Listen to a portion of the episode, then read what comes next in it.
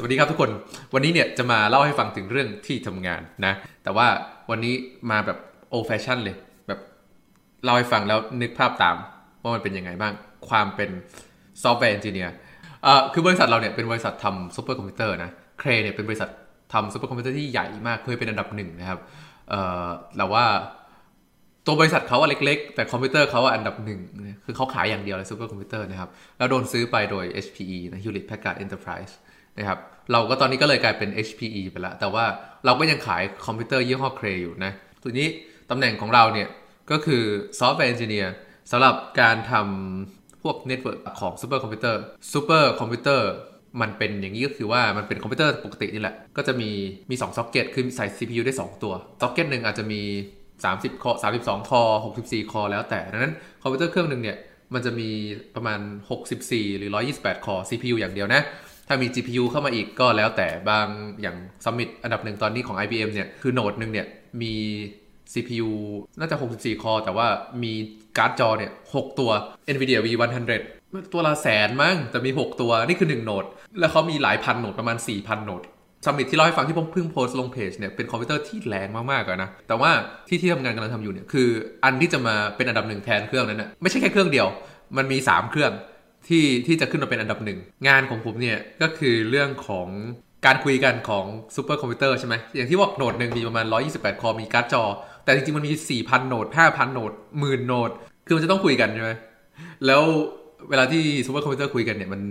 ผ่านไอ้นี่เว้ย network อะไรอะใช่ไหมมันไม่ใช่สารแลนธรรมดาละมันไม่ใช่อินเทอร์เน็ตไม่ใช่แบบ TCP IP ละต้องเป็น network พิเศษที่แม่งเร็วมากๆเล่าให้ฟังแล้วในคลิปซูเปอร์คอมพิวเตอร์แบบขอสั้นๆเรื่องของ latency network ปกติมันประมาณ5 10 millisec ใช่ไหม เราคุยกันหลัก nanosec นะครับ30 nanosec 80 nanosec นะครับ นี่คือความเร็วของตัว network ของซูเปอร์คอมพิวเตอร์ ทีนี้เวลาเขียนโปรแกรมแม่งก็ไม่ได้ใช้ซ็อกเก็ตละ ใช่ไหมไม่ไม่ได้ใช้แบบ TCP IP มันต้องมี network อะไรหลายอย่าง นั่นคืองานของผม user เนี่ยไม่ต้องทำอะไรเลย user บอกว่าส่งข้อมูลจากจากโหนดนี้ไปโหนดนี้เราเนี่ยเป็นคนทำนะส่งยังไงต้องรู้ก่อนว่ามันอยู่ไหนใช่ไหมส่งไป address ไหน ส่งยังไงให้เร็วนะอันนี้คือหน้าที่เราที่ library ที่เรียกว่า MPI นะครับ message passing interface หน้าที่ของ software engineer เนี่ยคือเราอะ ตัวเราอะจอยบริษัทตอนที่มันแบบว่าต้องเล่าไทม์ไลน์ก่อน คือ Product ชิ้นแรกนี่คือยังไม่ได้ขายนะ คือกำลังกำลัง develop อยู่เนี่ยกำลังจะปล่อยชิ้นแรกเนี่ยประมาณกลางปีนี้ เราเนี่ยจอยตอนปลายปีที่แล้วดังนั้นตัวซอฟต์แวร์ที่เขาทำอะมันก็มันก็ทำมาแล้วระดับหนึ่งเรามาเข้าตอน cycle แบบ debug โค้ด feature ที่เขาเขียนไว้แล้ว เราเข้ามาเนี่ยคือ feature debug นั้นก็จะเจอแต่ bug แล้วมันสื่อสารกันตลอดเวลาแบบนี้จะได้รู้ว่า node ไหนว่าง node ไหน standby หรือ down ไปแล้ว รู้ได้ยังไงใช่ไหมก็นั่นน่ะสิ ก็เป็นซอฟต์แวร์ที่เราต้องเขียนอีกบนบนซูเปอร์คอมพิวเตอร์เนี่ยมีหลายอย่างมาก อันอย่างแรกก็คือ workload manager ใช่ไหมคือมันมีเป็นหมื่น node บางทีอาจจะไม่ใช้พร้อมกัน บางทีอาจจะแบบคนขอแบ่งไปใช้ 200 node คนอาจจะไปใช้ 500 node แล้วก็แบ่งๆกันใช้พร้อมกันได้ อันนี้ก็จะเป็นเรื่องของซอฟต์แวร์ที่เรียกว่า workload manager คือเวลาที่เราจะรันงานอะไรบนซูเปอร์คอมพิวเตอร์เนี่ยเราต้องส่งเขาเรียกว่า job เข้าไป แล้วตัว manager เนี่ยจะเป็นคนเลือกว่า อ๋อ ขอใช้แค่นี้ใช่ไหมอะ เอาเครื่องพวกนี้ไปทำ เสร็จแล้วก็ return ผลกลับมาเราเรามาจอยตอนที่ซอฟต์แวร์เขา develop ไปแล้วบางส่วน ทีนี้ทางทีมงานเนี่ยบอกว่าอ่าอาร์มเพิ่งมาใช่ไหม จะรู้ได้ไงว่า เพราะว่าซอฟต์แวร์ที่ที่เขาใช้เนี่ย MPI ยี่ห้อที่เขาใช้เนี่ย ในบริษัทเนี่ย มันดึงมาจาก Open Source อีกยี่ห้อหนึ่งนะครับ คือตัวเราเองเนี่ย ตอนที่เรียนมาป.เอกเนี่ย ใช้อีกยี่ห้อหนึ่งคือ Open MPI นะ มันมีอยู่สองยี่ห้อในในโลกใบนี้ คือซอฟต์แวร์ MPI เนี่ยมี Open MPI กับ MPICH MPICH นะครับ ผมเนี่ยมาจากค่าย Open MPI ทีนี้พอมาจอยค่ายที่ต้องใช้ MPICH แล้วเนี่ย แม่งเขียนไม่เหมือนกันไง ใช่ไหมก็ต้องเรียนรู้ใหม่ทั้งหมด แต่ว่าเรารู้ว่า MPI มันต้องทำอะไร มันจะต้องทำอะไรบ้างเรารู้ว่าจะส่งข้อมูลอะไรยังไง คือมันหลักการมันเหมือนกันอะ่ะมันแค่เขียนโค้ด structure มันต่างกัน เราแค่ต้องมาเรียนรู้เฉยทีนี้เขาก็เลยบอกว่าอ่าถ้าเกิดว่าอยากจะรู้ codebase ใช่ไหมอยากให้รู้ codebase เยอะที่สุดง่ายที่สุดยังไง เอาบั๊กไปแก้ เอาบั๊กไปเลย ปึ้งโยนไป การที่คุณจะแก้บั๊กได้เนี่ย คุณจะต้องเข้าใจก่อนว่าโปรแกรมมันทำงาน ควรจะทำงานยังไงถูกไหมดังนั้นการที่คุณแก้บั๊กได้หนึ่งอย่างเลยคุณก็จะเรียนรู้อะไรหลายหลายอย่าง เกี่ยวกับโปรแกรมนี้ใช่ไหมซึ่งเรื่องดีบั๊กเนี่ยกูเก่งมากเลย คืออุปกรณ์กูพร้อมอะมาถึงปุ๊บความรู้สึกเหมือนกับเอนจิเนียร์เคยเล่าให้ฟังแล้วว่าแบบ ถ้าเกิดว่าสมมติเราจะสร้างบ้านอย่างเงี้ยเอนจิเนียร์ที่เขาสร้างบ้านพวกพวกโยธาเขามาดูเขามาดูคานเนาะมีคานมีนี่อ๋อแล้วน้ำมันรั่วตรงนี้ แล้วตรงนี้โครงสร้างมันอ่อนอ๋อเราก็พอที่จะรู้ว่าทำยังไง เพียงแต่ว่าเราจะต้องมาปรับให้มันเข้ากับตัวโครงสร้างของบ้านที่เราจะซ่อมถูกไหมดังนั้นอารมณ์เดียวกันเลย คือมาถึงปุ๊บอ๋อ อ๋อ มัน อ๋อเอ็มพิแม่งทำอย่างนี้ อ๋อ โอเค อ๋อ แล้ว อ๋อ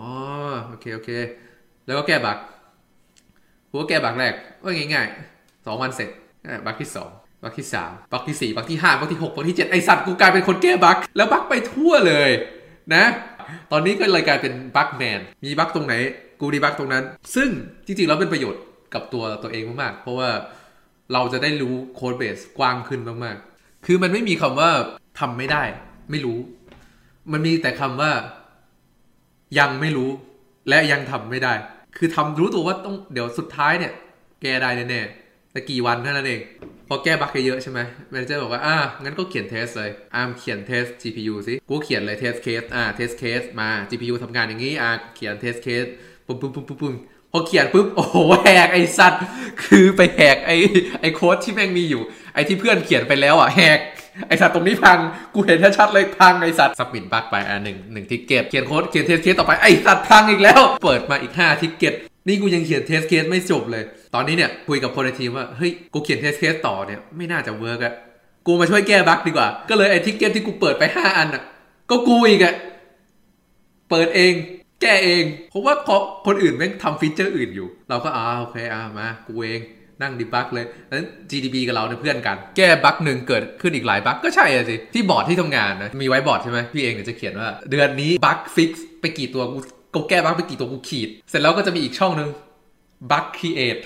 คือบั๊กที่เกิดจากการแก้บั๊กของกูกูก็จะขีดซ่อมแล้วซ่อมอีกซ่อมวนไปเออตรงนี้ตรงนี้โผล่ตรงนั้นตรงนี้โผล่ซอฟต์แวร์เราเนี่ย เรายังไม่ได้ release ให้ลูกค้าเรา release แค่ภายในบริษัทเฉยๆนั้นพวก QA มันจะเอาไป test เราแก้บั๊กเสร็จปุ๊บ เรา release เวอร์ชันใหม่ทุกเดือนนะพอเวอร์ชันใหม่ออกปั๊บอ่า QA มันก็เอาไป test เอาไป test เสร็จปุ๊บแม่งก็บอกเฮ้ยแม่งไอ้นี่พังอะมันก็เขียนส่งส่ง submit กลับมากูก็มานั่งแก้อีกแก้เสร็จปุ๊บ ก็ release เวอร์ชันต่อไปเอาให้ QA QA เทสแบบอะอันนี้พังกลับมาหากูอีก คือวนไปอย่างเงี้ย คือชีวิตเนี่ยนี่ชีวิตที่ทำงานคือกูอยู่กับบั๊ก feature ใหม่แทบจะไม่ได้แตะเออเออบั๊กนี่ใหม่อีกแล้วเอ้ยลูกค้าเอ้ยนี่แอปลูกค้าอะเราจะขายซูเปอร์คอมพิวเตอร์ให้กับพยากรณ์อากาศ โอ้มันไม่ได้ไงแอปพยากรณ์อากาศแม่งต้องรันให้ QA ไม่ก็ไปรันแอปพยากรณ์อากาศมาท่าแปลกๆนะแล้วความเหี้ยของพยากรณ์อากาศคือแม่งเป็นภาษา Fortran ภาษา Fortran ไม่เคยเขียนมาก่อนในชีวิตเกิดมาไม่เคยใช้ แต่แม่งพังถือว่าเป็นโอกาสใหม่ในการเรียนภาษาใหม่ Fortran ไอสัตว์มา Fortran คือ Fortran เนี่ยมันจะมี interface ที่สามารถเรียกภาษา C ได้ซอฟต์แวร์เราเนี่ยเขียนใน C แต่ว่าโค้ดเนี่ยเขียนใน Fortran แล้วเรียกโค้ดภาษา C เรา มันจะมีการเชื่อมต่อตรงนี้กูว่าอ๋อชิบหายโค้ดแบบเดียวกัน เขียนด้วยภาษา C ทำงานได้ เขียนด้วย Fortran ทำงานไม่ได้ พังตรงไหน โอ้ my god Fortran เนี่ยนะครับแอปพลิเคชัน Fortran เนี่ยมันเป็นอะไรที่แบบเขาเขียนกันตั้งแต่ปี 80เนี่ยเข้าใจปะคือเขาเขียนกันมานมนาน แล้วก็ไม่มีใครไปแตะมันอีกแล้วเพราะแอปพลิเคชันมันใช้ได้ ลูกค้าก็ใช้มาเรื่อยๆใช้มาเรื่อยๆ ทีนี้คอมพิวเตอร์เวอร์ชันใหม่รัน Fortran เวอร์ชันเก่า โอ้ my god แล้วใครจะไปเขียนเขาก็ไม่จ้างคนเขียนโค้ดใหม่มาแบบเปลี่ยนเป็นภาษา C ไหมไอสัตว์นะ ถึงเวลาแล้วไม่ไม่ไม่ ต้องเก็บไว้โค้ดต้องรันได้ โอ้ my god หน้าที่ใครหน้าที่กูนะแล้วที่สำคัญคือสไตล์การเขียนโค้ดแม่งแบบ eighty มากๆอะนะอัลกอริทึมแบบ eighty มากๆ แบบเห็นแล้วแบบมึงเขียนอย่างนี้จริงดิ คือแบบถ้าเกิดเปลี่ยนมาเขียนแบบใหม่กูว่าเร็วขึ้น 20 เท่า แต่ไม่ได้ไม่ได้โค้ดมัน work มันต้องปล่อยไว้ตรงนั้น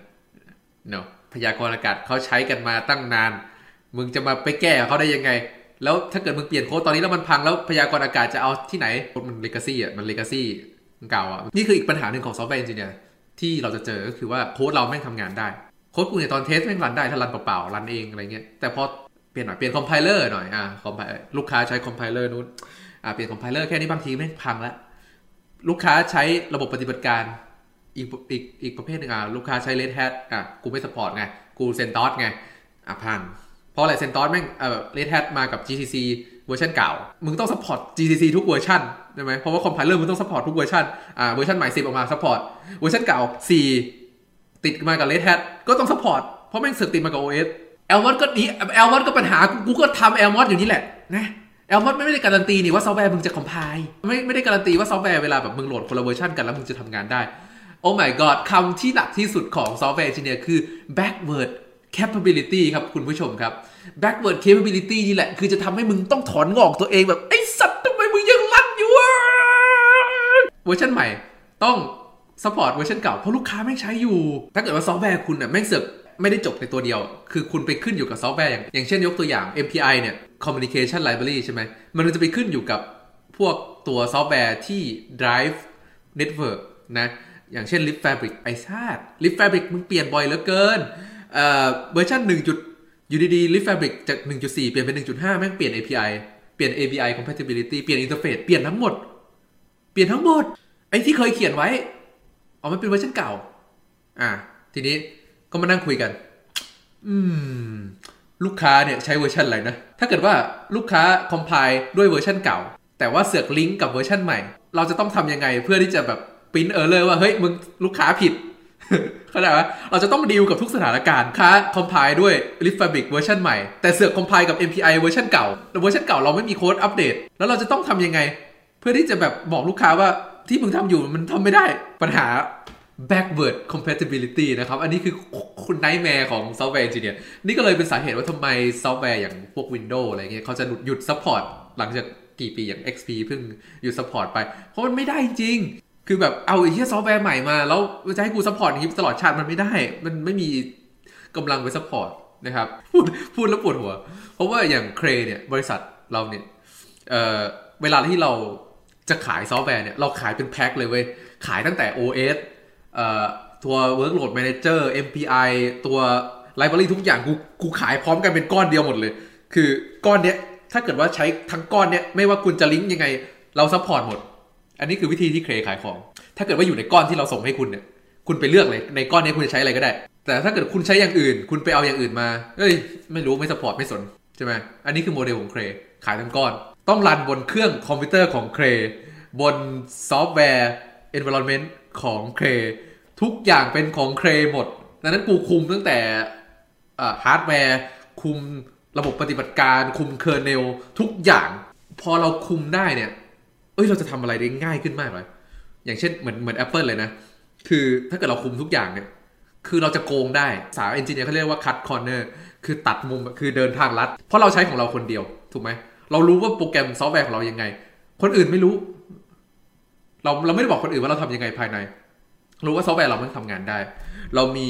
ทางลัดพิเศษนะ มีหลายอย่างมากในในอย่างอย่าง Cray เองเนี่ย ในตัวซอฟต์แวร์เนี่ย อูมีทางลัดเยอะมาก ลูกเล่นแผ่วๆมาก คือ